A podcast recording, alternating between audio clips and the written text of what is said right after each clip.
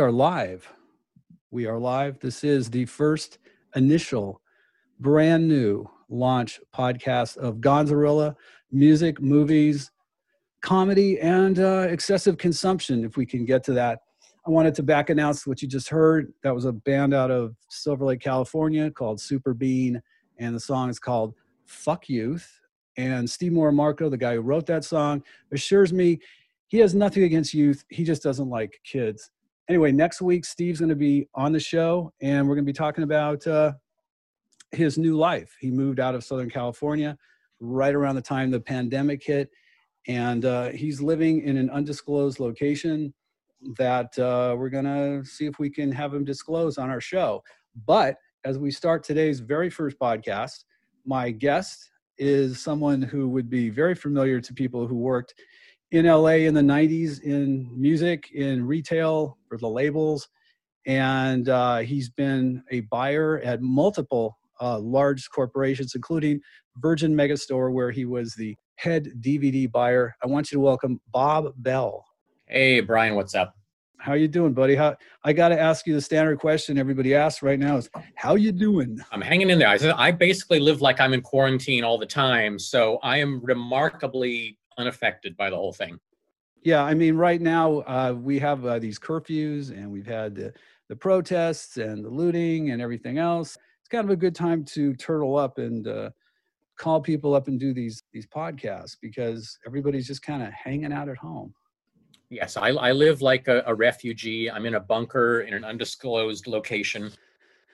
I, I want to start this off by saying I saw a podcast that you sent me a link to where a guy was saying how to get into the music business. And I wasn't sure if this was an archive podcast or this was actually um, real time, but um, is there any music business to get into these days? Yeah, that was a question I used to hear a lot in the uh, olden days. How do you get into the music business? I, I haven't heard that question in uh, in decades. I wasn't aware that was still a thing that people asked. Although there is still a thriving music business, it's just a digital business, not an analog business anymore. Can, so can, it's it's not based on uh, you know CDs and uh, radio and all that. It's more about uh, streaming and uh, placement and films and TV. The whole like ecosystem is different. Uh, the music industry was something that I was a part of. I, I worked at the warehouse where you were the, what was your title at the warehouse exactly? Uh, I was the uh, rock new release buyer rock new release buyer. I worked there from 92 to 94 and I was the copywriter there and uh, I met you. Can you describe just what it was like back then in the business as compared to what somebody would think it is now? Uh, yeah, those were the, the good old days. You know, I, I, I, I wasn't around for all the good old days. I missed all of the uh, hookers and blow in the 70s. but uh, you know, I got my start in the 80s when there was still a, a thriving business of physical media. Uh, you know, the compact disc was just getting off the ground. So uh, record companies were doing great business, you know, reselling old catalog uh, over and over again on CD. And, uh, you know, there was still this great uh, ecosystem of, uh, you know, new artists putting out, you know, new albums in a physical format and uh, as just i mean as the uh, you know as a new release buyer i was the guy the record companies would come to me and say hey here's this new artist. Here's what we're going to do with them. And you know they give me their sales pitch and i'd decide what we were going to do with it in the stores. Well i know that you were uh, you say that you were mentored by violet brown who i thought was uh, extremely class act. Can you talk, talk a little about violet and the relationship that she had with uh, like some of the hip-hop acts of the time Oh yeah, absolutely. Yeah, Violet's a legend. She did on the uh, urban side what I did on the rock side. Uh, so she was, you know, the the queen of hip hop uh, back in the day. You know, because she was a buyer all through like those, you know, early NWA albums and things like that. She's actually thanked on Straight Outta Compton, which, if you ask me, is the greatest rap record ever made. Mm-hmm. Uh, so she, she was incredibly tight with all of those artists she's actually mentioned in one of the skits on an Eminem record. Uh, even bigger than that, she's name checked in a Prince song. There's a Prince song that has the couplet "Make a Sound," Violet Brown. Huh. So that's great. Doesn't, doesn't get any bigger than that. And she, yeah, she was, you know, she was incredibly tight with uh, all of those huge artists. You know, I was tight with a handful of nerdy power pop guys, but Violet was tight with, you know, the a lot of huge superstars. I mean, it seemed like the warehouse actually had a certain cachet that uh, people like Snoop would mention the warehouse and say that uh, I want to thank you know the support I'm getting there. So it was more than just a retail outlet uh, distributing records. There was actually a, a, relationship and a certain trust, would you say, with the South Bay, you know, um, hip hop scene and the warehouse. It was special. Oh yeah, uh, I mean, a lot of that had to do with Violet, but a lot of that had to do with just the business model and where our stores were. You know, we weren't the big stores in the glamorous locations like Tower Records. We had a lot more stores, but they were like the average store in the neighborhood strip mall, which is where the kids who want to buy the hip hop are. You know, they're not all on Sunset Boulevard necessarily. So uh, we had a lot of credibility in that way, and we had a lot of stores in the urban community. We had a store on uh, Rodeo and La Brea in uh, in LA, which was like the urban superstore. So you know, we had as an urban store, I think we were unsurpassed. There were a lot of stores competing to be the cool rock store, but as an urban store, we were tough to beat. I, I just remember the excitement of like, you know, I would drive, I, I was living in Hollywood and I was driving 25 miles each way to work. But I just remember that it was one of the few jobs writing ads for, you know, I, the stuff we would write would get printed in the LA Weekly and the LA Times. And it was, I actually looked forward to the job because I realized at the time that I'm never going to get a gig with this kind of opportunity again. And it was, it was it was amazing. You just tried to wring everything you could out of every single day and get as much uh, you know as much as you could. And I remember that we did the uh, Snoop Dogg doggy style ad, and I wrote a headline something like "His bark is as bad as his bite," or "His bite is as bad as his bark." But he had just been arrested for murder. And I remember that the San Diego Union, I think it was, a newspaper said, how dare the warehouse make fun of the situation i of course I took that clipping and I posted it on my wall. So it was a fun time. Yeah, it was a, a really uh, fun gig, and you know, as as a kid, all I ever wanted to do was buy records, and then as a grown up, I got to buy unlimited records with somebody else's money. And you know, I would, uh, you know, record companies, like I said, they would come in and make their pitch. I got to hear every new release before it came out. Got to see, you know, all the shows. So it was, uh, it, it, it was pretty amazing there was a very significant thing that happened when I was working there, and that was that the warehouse was the first retail outlet uh, to feature used CDs and to stock used CDs in the stores. And there was a big pushback from a lot of artists who uh, really were upset by that. I, I, remember we were doing a Howard Stern thing where I wrote some copy for Howard to read, uh, just a promo thing, and he just chunked it on purpose. I mean, didn't even try. And uh, Linda Southern, who was the great media director at the time, she came into the office and she said, You really want to hear this? And I said, Yeah, sure. So she played it. And he was like, Come into the warehouse and buy you CDs, you see. And so, I mean, what was that like? And what effect do you think that had on the industry that the warehouse was like out in front doing that?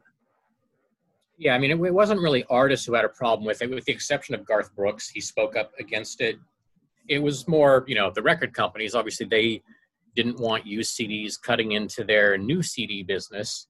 And ironically, it was record company policies that forced us into that business because uh, it used to be we could return defective CDs to uh, you know the distributor, but at some point Sony decided, well, since with compact discs so few of them are defective, they know that fewer than one percent are actually defective. They just decided, well, we'll give you a one percent credit on your invoices, hmm. and that should be enough to cover all the defectives, and you can just destroy the defectives and, and get rid of them. Well, we weren't going to do that, and we, we weren't crazy about this policy, and we didn't want to be stuck with def- so-called defective CDs, which in a lot of cases maybe they wouldn't play on somebody's player, but they would play on a different player, or more often than not, uh, the customers did, not like it, so they told us it was defective so they could return it. Mm. So rather than destroy all that product, we said, well, we'll just sell it as used. So yeah, Sony Music forced us into the used CD business, and then it started a big war with the, the labels. what were the initial reactions from the other labels once they realized it? Did they feel like that, that their product was, you know, being quote cheapened, even though they were selling new CDs for almost twenty dollars?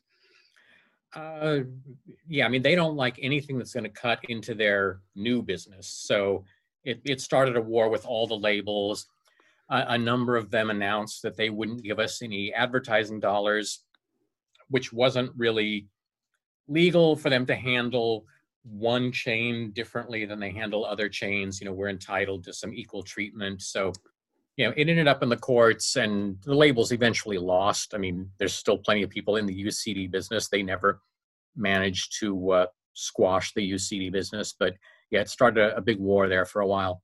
Well, I remember the uh, the uh, head of our department or the head of uh, our, my particular department, Bruce Jesse, was actually on Good Morning America. It was a big deal. I mean, it, it, it was it, it sounds quaint now to talk about, but at the time it was it was there were a lot of people really annoyed by it. But you know, in the end, I think it obviously benefited consumers and it was the reasonable thing to do. The warehouse just took some heat because nobody else was doing it.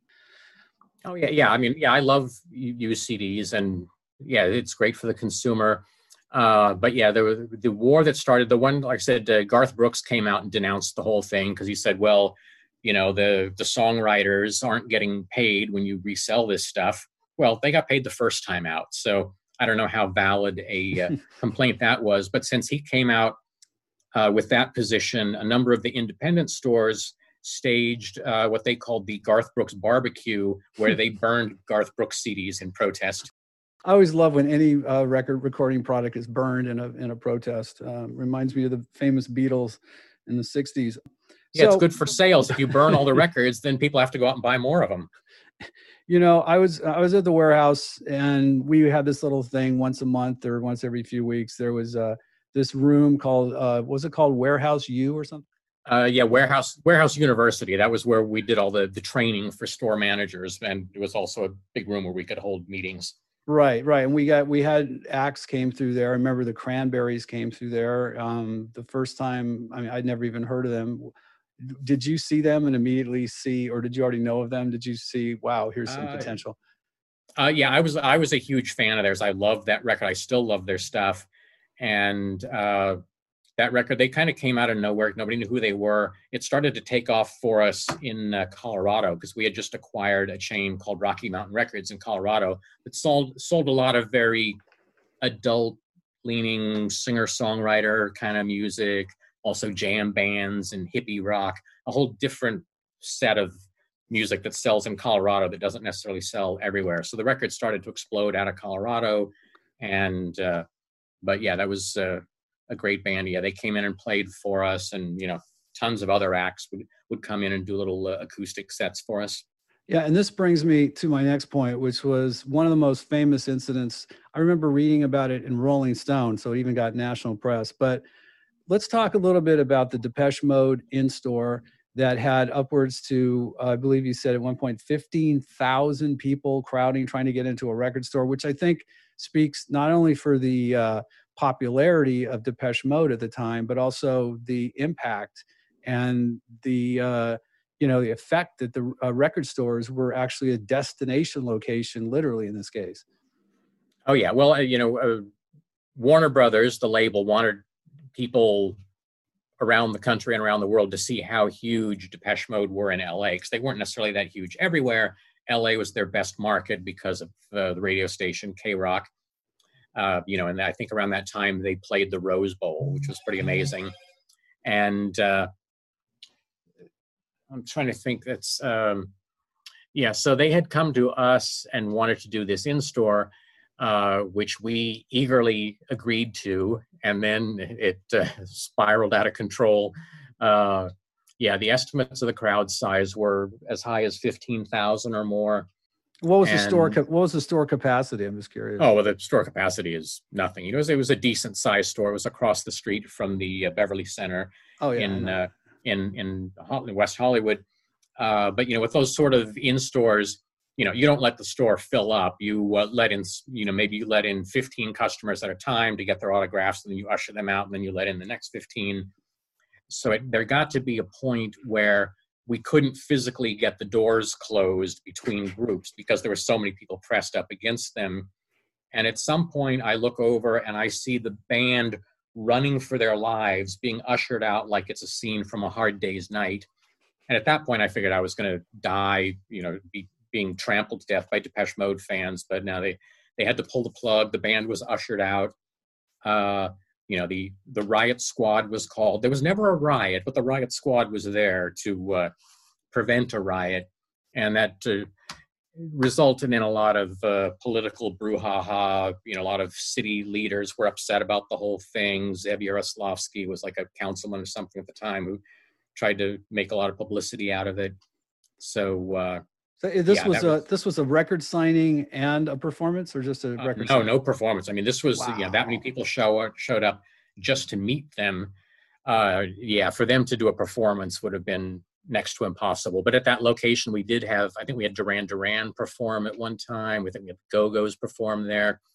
The Duran Duran had a maybe not quite as big, but they had a similar kind of you know fan base. Uh, you know, young female K rock listeners. After the Duran, I was one story about the Duran Duran in store. At the end of the in store, you know, after everything's done, uh, one of the girls who works in the store comes up to me and asks me if she can have my VIP laminate since I wasn't going to need it anymore. I'm like, sure, here, take it.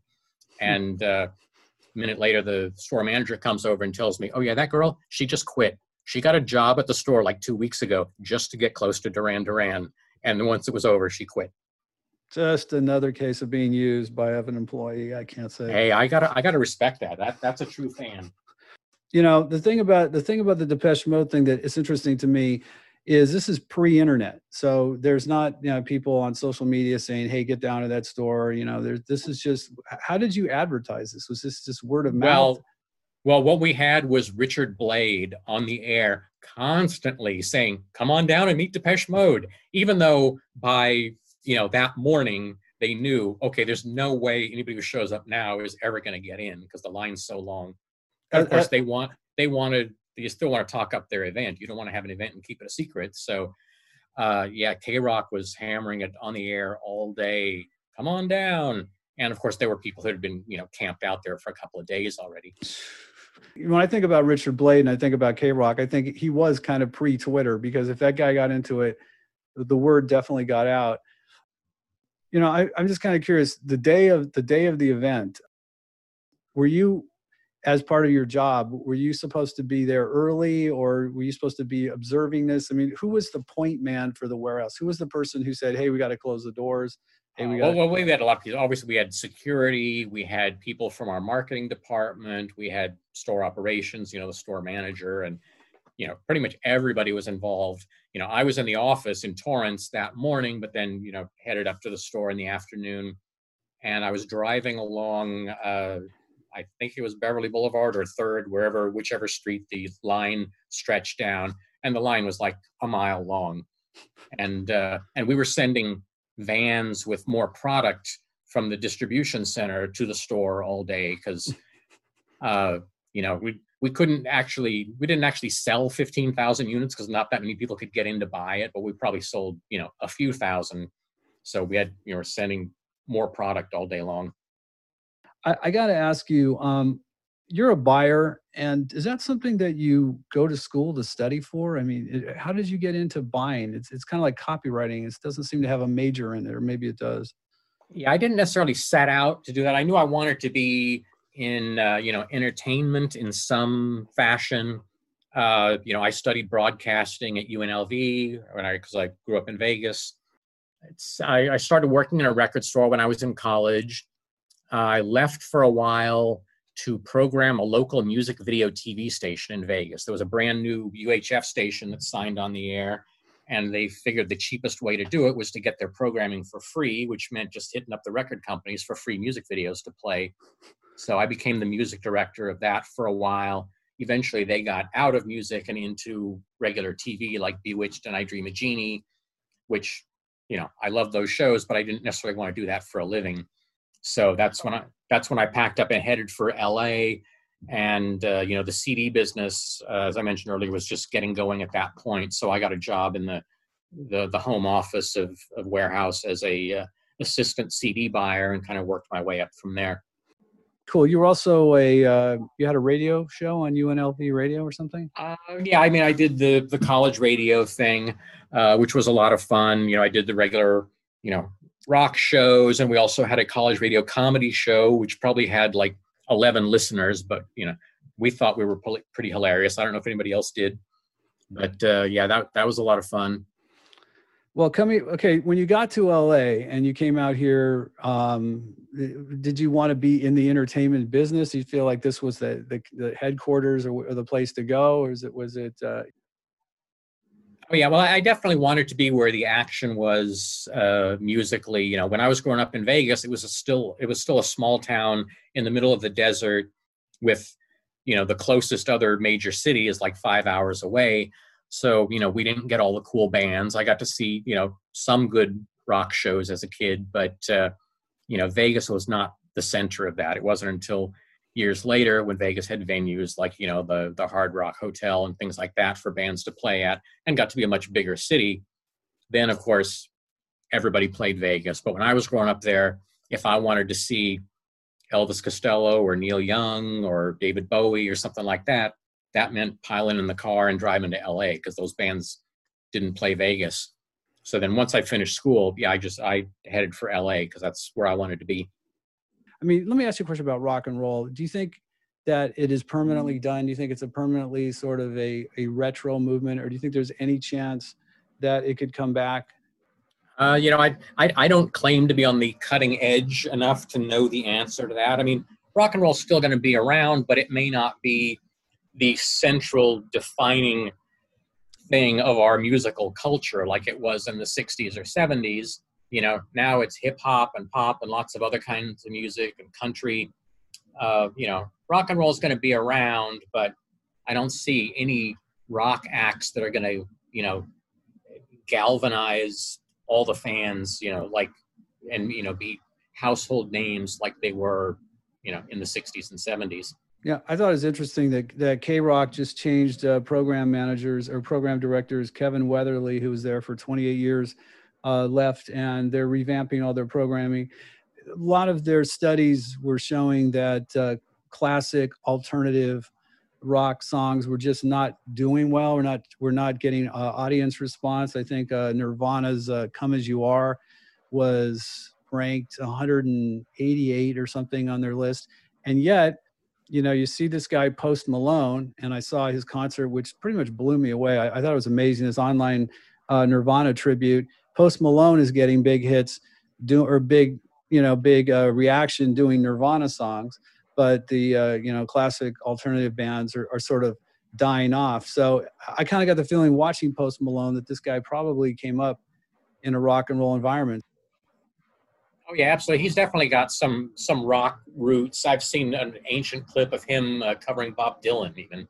Wow. Uh, but yeah, well, yeah. When I read about the changes at K Rock, at first it made me sad, but then I realized, you know, things have to change, and you know, nobody wants to listen to the same Red Hot Chili Peppers song over and over again. So they they should mix it up. What is your beef with the Chili Peppers? I mean, I think I know, but why don't you just go ahead? oh no, I mean they they they made they made some good records, and they were fun, but they just got so overexposed throughout the '90s and beyond. And if you listen to K Rock a few years ago, they were still playing the hell out of those same songs over and over again. Uh, you know, I, I, was a fan back in the old days.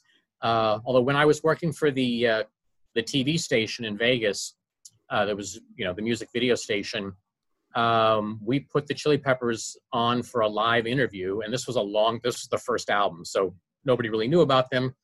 We didn't know that you don't put Flea on live television. No one, no one knew that yet, because pretty much the first thing out of Flea's mouth is "fuck." I got a Flea story. I was down at uh, Lollapalooza '92, and uh, a mutual friend of ours, Carlos Cake Nunez, who uh, was a writer for Flipside at the time and knew just about everybody, including Kurt and Courtney. Uh, and uh, we were down in Anaheim after the show, and uh, we got into an elevator with Kim Thayil of Soundgarden, and we went up to a party, uh, and it was just amazing. And I remember coming back down the elevator. I got on the elevator, and Flea was on there, and he was with an entourage of uh, several handlers. And I was had a few drinks, so I just felt like fucking with him. And I said, "Hey, I hear Pearl Jam's in the hotel, and they're up on the top floor." And he just goes into one of those things where his face contorts into a giant blowfish. He goes, "Ah, motherfuckers are all sucking each other's dicks up there, motherfuckers!" You know, just absolutely loses it.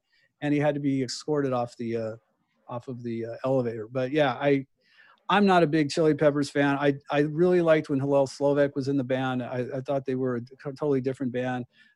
Under the Bridge, I think I heard it maybe 2,000 times too many. But uh, yeah, that was a great record in its time. But when yeah, when you've heard it a thousand times on K Rock, it gets a little old. You know, it's one thing to be a buyer. That's a clinical, analytical thing where you're, you know, you're you're working off demographics and stuff. But there's also the part about it that's the passion part of it and talk about the artists that still excite you the artists that you know we both i know we both love neil young and we both love bob dylan but go ahead and feel free to plug who, who are your favorite favorite artists uh, well if my, my holy trinity is elvis costello neil young and david bowie and you know those are artists that i'm still excited about bowie's not making any new records unfortunately but yeah. you know I'll I'll still go see you know Elvis or Neil whenever they play. I still worship Dylan. Uh, he's got a new record coming out later he had this a month. He had a number one single, right? Not too long ago. Uh, yes, which tells you a lot about the changes in the record business.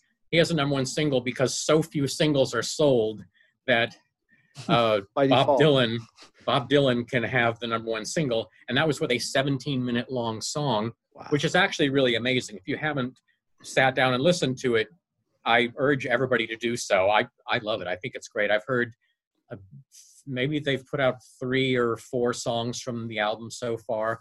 First couple of tracks I really liked, so I'm I'm looking forward to it. So I still I still can get excited about a Dylan record. Um, and there's a lot of you know uh, you know nerdy power pop acts and things like that that that I love that I will still uh, you know go out and see live or seek out their their music. Um, one of the there are a couple of shows that I had tickets for before the big uh, the big lockdown came. One was the uh, tribute to Kim Shattuck from the Muffs show, which would have been a lot of fun, and uh, the other one was a reunion of 2020, the great LA power pop band from the 70s and 80s. Uh, so I don't know if either of those are going to get rescheduled, but those those are the kind of things that ordinarily would have got me out of the house. Um, I, I've, an interesting question I've saw posed. I think somebody posted this online. Was uh, you know who was the last artist that you saw before the lockdown? Like if if we never got out of lockdown, what would be the last concert you ever saw? For me, it would be my old buddy uh, Bill Lloyd from Foster and Lloyd. He's kind of a Nashville power pop institution. I saw him play at uh, the end of February it was the night after the uh, big Wild Honey benefit show, which featured Bill and a bunch of other artists. I didn't make it to the big Wild Honey show, but then they did this smaller show the next night at Molly Malone's. So I went to check that out. And yeah, if, if there's never any more live music, Bill Lloyd will be the last thing I ever see, which is cool with me because Bill's awesome. You know, power pop is. Yeah, I, am a I'm a power pop fan. I mean, I liked I loved the Plimsouls, and I actually wrote a uh, review, a live review of them for BAM, which was uh, a magazine, Bay Area Music. I think that was the official name of BAM. But I was a big fan of theirs, and uh, I remember the song "20 uh, Yellow Pills" by 2020 it was a great, great hook on that. You've been uh, friends with Nina Gordon of Veruca Salt, and I think they're one of the most underrated bands. I think they absolutely kicked ass live in the '90s. Um, do you oh, think? yeah, and and they were gonna they were gonna play that Kim Shattuck benefits, so that's one of the sad parts about missing that. But may, maybe something will get rescheduled at some uh, time in the future. Yeah, I had tickets for that too, and and I feel sorry for uh, for Melanie uh, Melanie who was putting it together because the timing just sucked. I mean, it was just horrible. It was just ready to go, and then she had to pull it. But eh, the thing about power pop is, would you agree that it it's not really a genre, a genre that uh, that does any kind of metamorphosizing or age you know it's kind of ageless would you agree with that oh yeah it yeah it, it doesn't i mean there you know new acts come along but nobody's reinventing the wheel, and if they do, then they're probably not really power pop because you know power pop is all Beatle influenced. You know, it all comes from Badfinger and the Raspberries and Big Star. So everybody's trying to you know pay homage to that era. There's still a lot of cool bands that come along, and it has its little hardcore cult following. Um, so I'm uh, proud to be part of that cult. What's Matthew Sweet doing these days? Still out there touring? Or? Uh, he's well, still he's not make- touring, obviously, but yeah. yeah, he was. I think he was supposed to be touring uh, not too long ago, but uh, yeah, he still, uh, you know, cranks out a new record every now and then, and will go out and tour. Um, he's a lot bigger in the Midwest, you know, than he is here. You know, he's big in uh, that kind of meat and potatoes rock and roll country. He recently moved uh, back to Nebraska from L.A., so he's more likely you'll see him in the Midwest than see him out here. But uh, he's still doing it. Something I need to do, which I should have done about 10, 15 minutes ago, since this is my first podcast, is I need to sort of uh, keep the audience refreshed on who I'm talking to. And I'm talking to Bob Bell, who uh, has been in the music business for years and years and years and uh, was a buyer at uh, major retail corporations, including the Warehouse and also Virgin Megastore. Uh, what do you think about uh, the way the music industry right now? Obviously, is is nobody can really make any money at it other than like you were saying, branding or using it with uh, TV commercials and stuff. Is it, what's vinyl right now? I mean, I know it was it made a big comeback. Is it still increasing or is it sort of leveled off? Uh, vinyl is still increasing. You know, you have to be careful about not believing everything you read in the consumer press and you know Rolling Stone or wherever, because a lot of these stories about the music business are kind of lazy, where they just like to report that you know vinyl's exploding and CDs are in the toilet.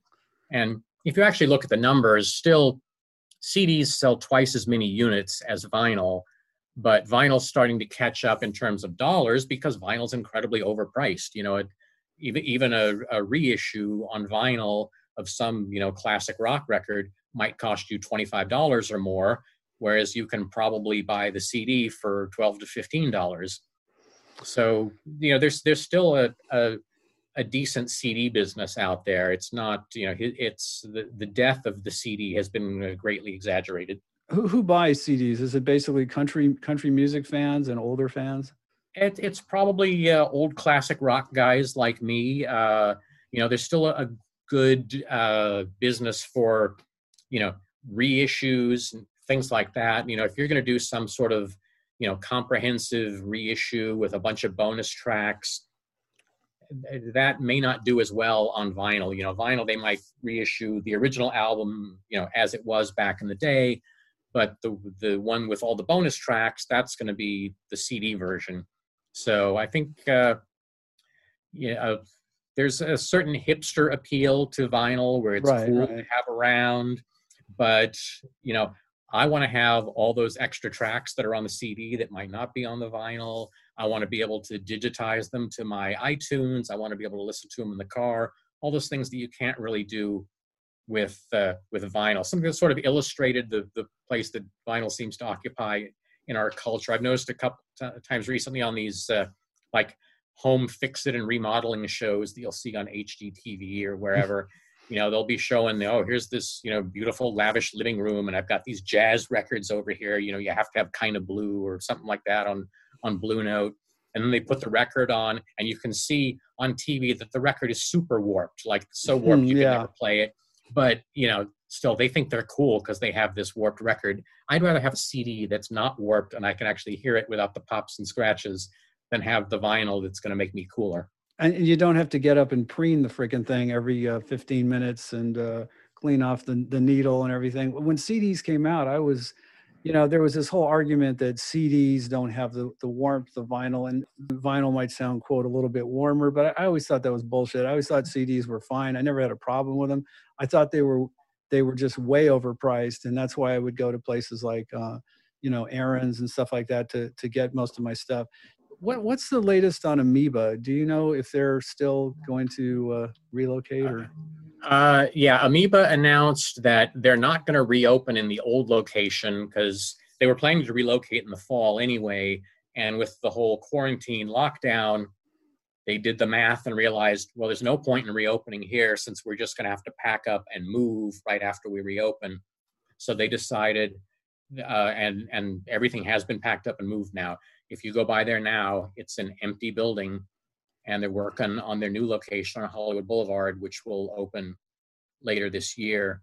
Uh, back to the the, com- the conversation about CDs. Mm-hmm. Uh, I was one of those nuts who bought the first CD player that came out in 1983 because I kind of, you know, as a fan in the very early 80s or late 70s, I kind of knew the CD was coming. I knew something was being developed. Where did you get and, a CD CD player in 1983? Well, that that's when they were first introduced in the U.S. was '83. That's when the wow. first uh, CDs started to be issued. I was working in a record store at the time. Uh, I didn't have a lot of money, but I was completely obsessed. So I went out and bought the Sony CDP 101. That was the first model at the local high-end uh, audiophile store.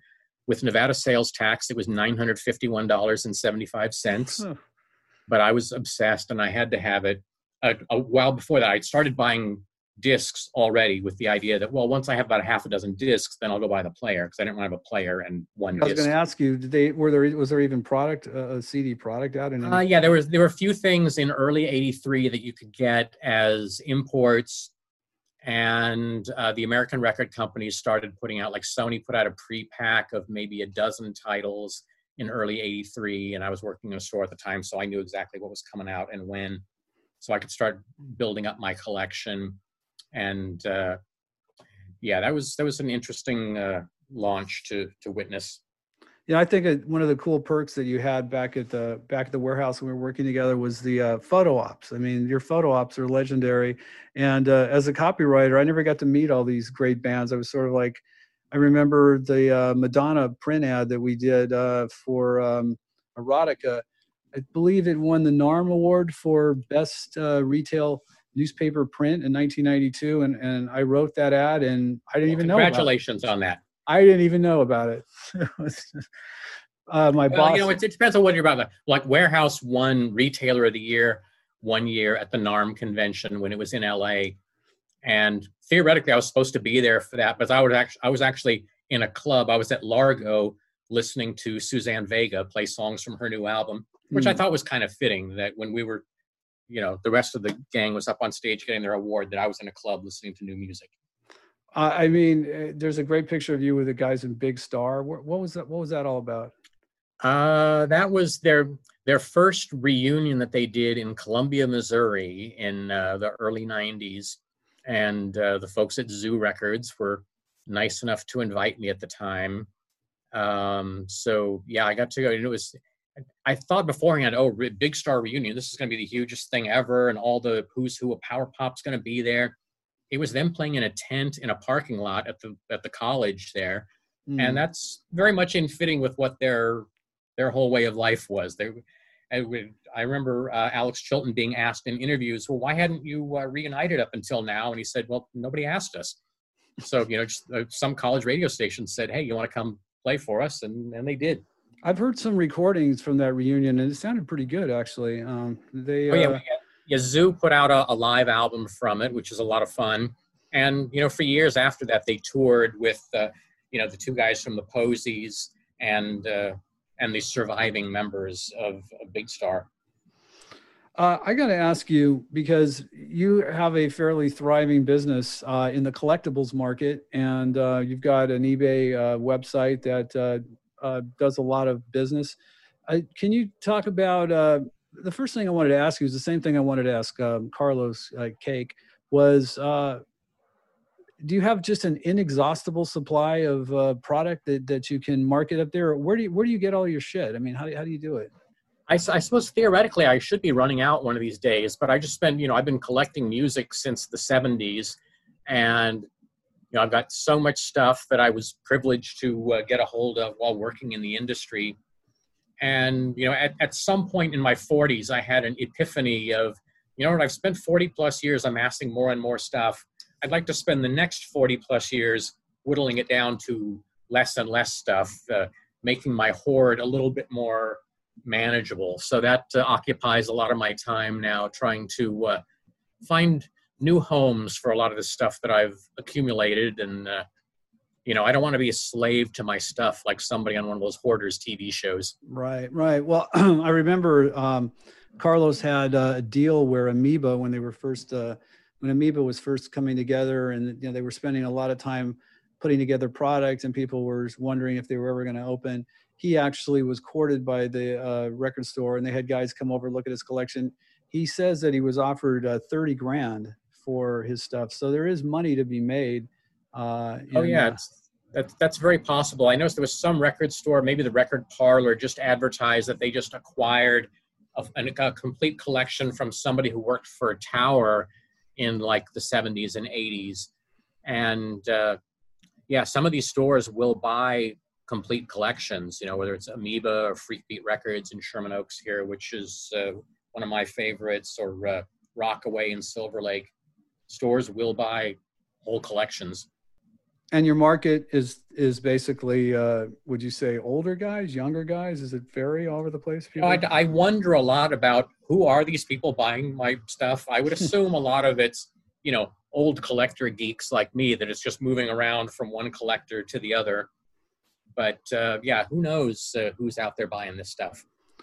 And I got to ask you because because this has been a topic of discussion. I don't expect you to um, go on the record in any way about this, but um, you've been talking about uh, possibly moving back to uh, Vegas. Is that something that uh, you think is going to happen, or is it something that? Uh, yeah, it's something I've always uh, thought about. You know, that maybe one day I would end up uh, back in Vegas, and you know, I have a place here in the Valley, and I kind of do the math in my head all the time of.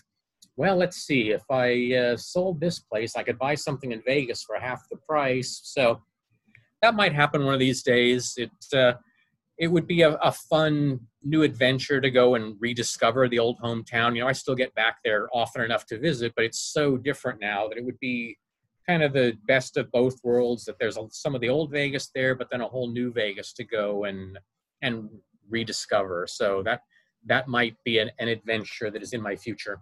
Have they opened the strip back up, or is it still shut down? It opened today.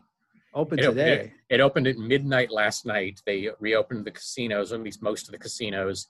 So you'll see a number of store, stories in the uh, in the press today about how that's going, what sort of different safeguards are they taking. You know, every other machine is going to be deactivated, and you know, lots of different precautions like that that they're taking.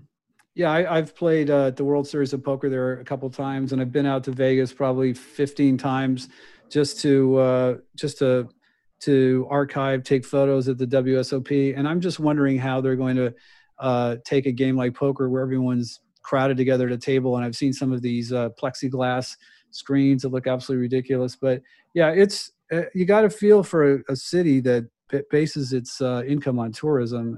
When you shut down a place like Vegas, the tourism industry there is is huge. Yeah. Well, I think I think there's a lot of people who are eager to get back out into whatever it is, restaurants or casinos, uh, you name it. And, you know, for the time being, things are going to be a little bit different. But, you know, maybe we'll find out some months from now that, you know, there's enough herd immunity, as they say, that, you know, enough people are immune that we can start to do more, you know, concerts and gatherings like that. And things will get a little bit more back to normal. Although I think, you know, a lot of things are going to change you know, more or less permanently. That you'll see a lot more face masks on uh, public transportation. You know, whether it's the subway or an airplane, or uh, you know, people with masks in the in supermarkets, things like that. That wouldn't be such a bad thing. And I think we can all agree it's time to do away with the handshake. The handshake is ridiculous. Yeah, I got Stop rid of that. It. I got rid of that a long time ago. My feeling was uh, that um, you know I can remember it reaching the apex uh, about uh, two years ago. I was at a show and it was just a procession of dudes walking through the club and they would just walk up to you couldn't hear anything anybody was saying so loud and they would just stick out their hand and shake your hand and you just move on to the next guy and i said i, I don't see this purpose you know uh, in in exchanging handshakes with somebody who's not even going to have a conversation with me so i think the handshake is uh, you know i've been doing the elbow bump for a long time but um, when they first announced that they weren't going to be having any more concerts the first thing i thought of was coachella and those like rave tents in there where the people are like crushed in. I don't think that's going to be happening. again anytime soon. Yeah, I don't know how they'll manage things like that, but again, this this this may not be a permanent change. Again, if if there's you know some months from now a vaccine or herd immunity, whatever the data tells us, we may be able to loosen things up again. I want to give you one last chance. Go ahead and tell me your favorite Spotify playlist that you put together because you have quite a cottage industry in Spotify playlists. Uh, well, my my Spotify username is uh, Vegas Bob three thousand. Okay. Three thousand, of course, an homage to Mystery Science Theater three thousand, and Vegas, of course, homage to my hometown. But uh, yeah, I mean, I've always just loved you know everything about music. I love listening to it. I love buying it. I love selling it. I love collecting it. I love sharing it with my friends. And uh, Spotify is a really fun way to to share playlists with your friends and everybody can use it since it's free. It's not like you have to sign up for anything special or pay anything for it. So, uh, you know, I've got I've made playlists of lots of my favorite artists. If you want to listen to my favorite, you know, Dylan or Neil Young tracks or something like that, and for you know some of my favorite genres, like you know my classic alternative playlist is, you know, those uh, you know early K rock type artists. Uh, a lot of uh, psychedelic furs and REM and Echo and the Bunnymen and uh, all those sort of things. And but w- one of my great masterpieces, which w- would be a guilty pleasure for some, but I, I'm not guilty. I will embrace it. My soft rock of the '70s uh, playlist, where you can hear, you know, "Smoke from a Distant Fire" by the Sanford Townsend Band, or uh, you know, Kenny Loggins, or England Dan and John Ford Coley is this what they call the uh is this what they call yacht rock or people do call it yacht rock but i i do not embrace the term yacht rock. There's it's it's kind of the same thing. There's a lot of overlap there but i i think yacht rock is kind of uh, you know a demeaning uh, cliche. I'm not all about the yacht rock although there's it, this music is very popular now to the extent where there's a ton of different yacht rock bands out playing these songs in in clubs so it's nice to see that you know some of this music is getting rediscovered even though I, I refer to just refer to it as the you know the soft rock as opposed to the uh, pigeonholing it as yacht rock. Well, listen, I have enjoyed talking to you, and uh, it's it's really interesting to see just the the changes that have happened to the music industry and this new reality that we're in. But that the love of the music, the passion, the the devotion to it, the I think I, read an interview where you said, you know, the first time you hear a song, you know, remember those days when you would pull over to the side of the road and just like listen to the radio and just like, wow. Oh yeah, I mean, yeah, I mean, the love of music is still there, and you know, with streaming now, as much music is being consumed as ever, it's just being consumed in a different way. I just hope we can get back to to live music, and uh, you know, I'll wear a freaking gas mask if I have to, but uh, I do miss. Uh, do miss uh, certain clubs and going to certain shows. That yeah, is the to, reality. We have to make the mask part of the business model. There should be cool rock and roll masks that you can wear to the club, or you know, clubs should have uh, you know best mask contests and you know embrace the mask. Anyway, listen, um, been talking to Bob Bell, and uh, this is Gonzarilla. It's Gonzarilla, music, movies, comedy, and excessive consumption anyway, Bob, thanks for being here. And thanks for uh, having me. All right, I, I, appreciate you being here on the uh, initial launch, and uh, I've got a long way to go to catch up to Joe Rogan, but I'm gonna I'm gonna be trying. Anyway, have a good one, man. All right, see ya.